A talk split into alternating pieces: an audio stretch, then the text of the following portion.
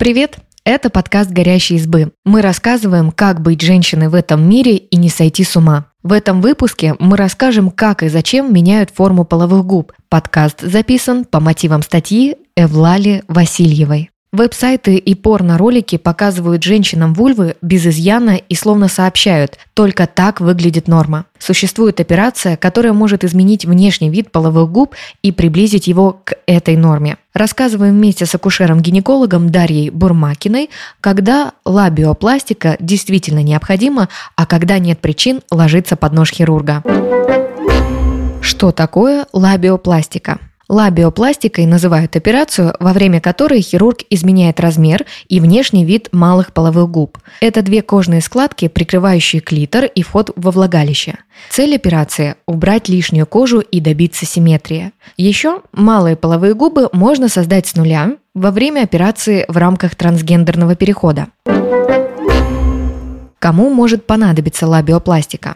Лабиопластику делают по медицинским показаниям и как косметическую операцию. В первом случае хирурги своим вмешательством улучшают качество жизни пациента и устраняют реальный дефект. Во втором видоизменяют здоровые малые половые губы по желанию женщины.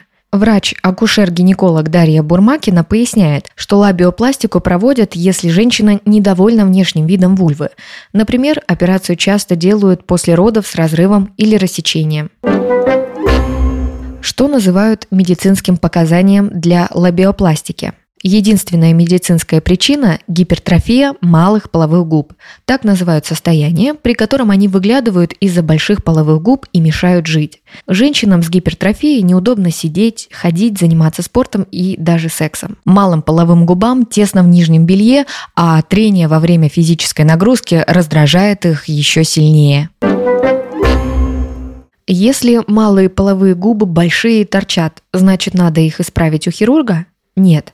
Если это не причиняет дискомфорта и никак не влияет на ваше здоровье физическое и ментальное. Гипертрофия малых половых губ – диагноз загадка. Гинекологи сами до сих пор пытаются понять, что называть гипертрофией, а что нет. Главный критерий – длина малых половых губ при растяжении. Если она больше шести сантиметров, можно ставить диагноз. Если длина меньше, а женщина жалуется на боль, раздражение и трение половых органов, диагноз тоже ставят. При этом практически те же самые симптомы бывают при вульводинии – хронической боли в области вульвы. Боль может возникать при половых контактах и даже при прикосновении. И хирургическое лечение в этом случае не поможет, а только усугубит ситуацию. Поэтому с гипертрофией пробуют справиться сначала более мягкими методами. Например, подбором удобного нижнего белья и одежды. Убрать дискомфорт также помогает смена средств личной гигиены с тампонов на прокладки. Почему лабиопластику делают здоровые женщины без жалоб? Потому что недовольны тем, как выглядит их вульва. Это самая частая причина, по которой они решаются на лабиопластику. Недовольство чаще всего обостряется после родов или в период менопаузы. Но стоит разобраться, откуда взялось это чувство. Раньше к малым половым губам не приглядывались, их просто не было видно сквозь волосы. Растущая популярность эпиляции позволила женщинам тщательно рассмотреть свои интимные зоны и сравнить их. В основном с тем, что показывают в интернете и в порно-роликах. Ожидания и реальность не совпали. На экране вульва выглядит безупречно, а малые половые губы аккуратно прикрывают влагалище и не выступают. Но вульвы на экране могли пройти через фотошоп и операции, чтобы так выглядеть. А здоровые женщины теряют уверенность и считают себя ненормальными. Подливают масло в огонь медицинские сайты клиник, где проводят лабиопластику. Они выдают норму за патологию и советуют сделать операцию. Это влияет на психику женщин. Большой научный обзор подобного контента показал, что просмотр таких сайтов может вызвать сексуальное расстройство. Недовольство внешним видом вульвы может быть симптомом ментального расстройства. Да, такое бывает. Психологическое консультирование – часть диагностики гипертрофии малых половых губ. Этому есть объяснение. В одном исследовании ученые обнаружили, что среди сорока девяти пациенток, которым делали лабиопластику, девять женщин имели диагноз дисморфофобическое расстройство. Поэтому на всякий случай лучше проверить ментальное здоровье женщины. Дисморфофобическое расстройство – Это нарушение ментального здоровья, при котором человек постоянно думает о несовершенстве своего тела, иногда целиком, а иногда каких-то его частей. Зачастую дефектов нет или они преувеличены, но избавиться от этих мыслей очень трудно без помощи специалиста. Если гинеколог заподозрит у женщины этот диагноз, то направит ее к психотерапевту или психиатру, который подтвердит его или опровергнет. Врач-акушер-гинеколог Дарья Бурмакина объяснила, как заподозрить дисморфофобическое расстройство. Для этого нужно задать пациентке такие вопросы. Вы недовольны тем, как выглядите? Что вам не нравится в своей внешности?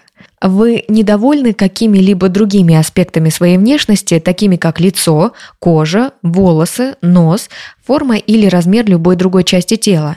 Сколько времени, по вашему мнению, вы тратите в сумме каждый день на размышления о своей внешности? Какое беспокойство вам причиняют эти опасения? Эти заботы мешают вашей жизни или создают вам проблемы? Когда идти к пластическому хирургу и что нужно перед операцией? Поход к пластическому хирургу – последняя точка на пути к лабиопластике.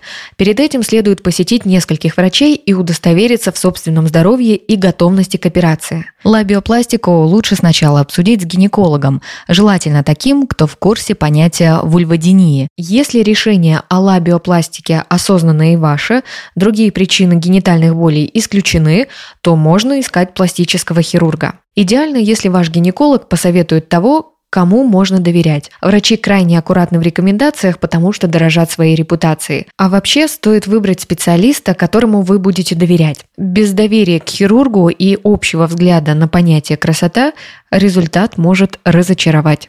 Операция, возможно, сильно облегчит ежедневные неудобства. По данным Общества американских пластических хирургов, девяносто процентов женщин довольны результатами операции. На конкретное исследование при этом организация не ссылается, но мы нашли научную работу две тысячи четырнадцатого года, основанную на опросе пациенток.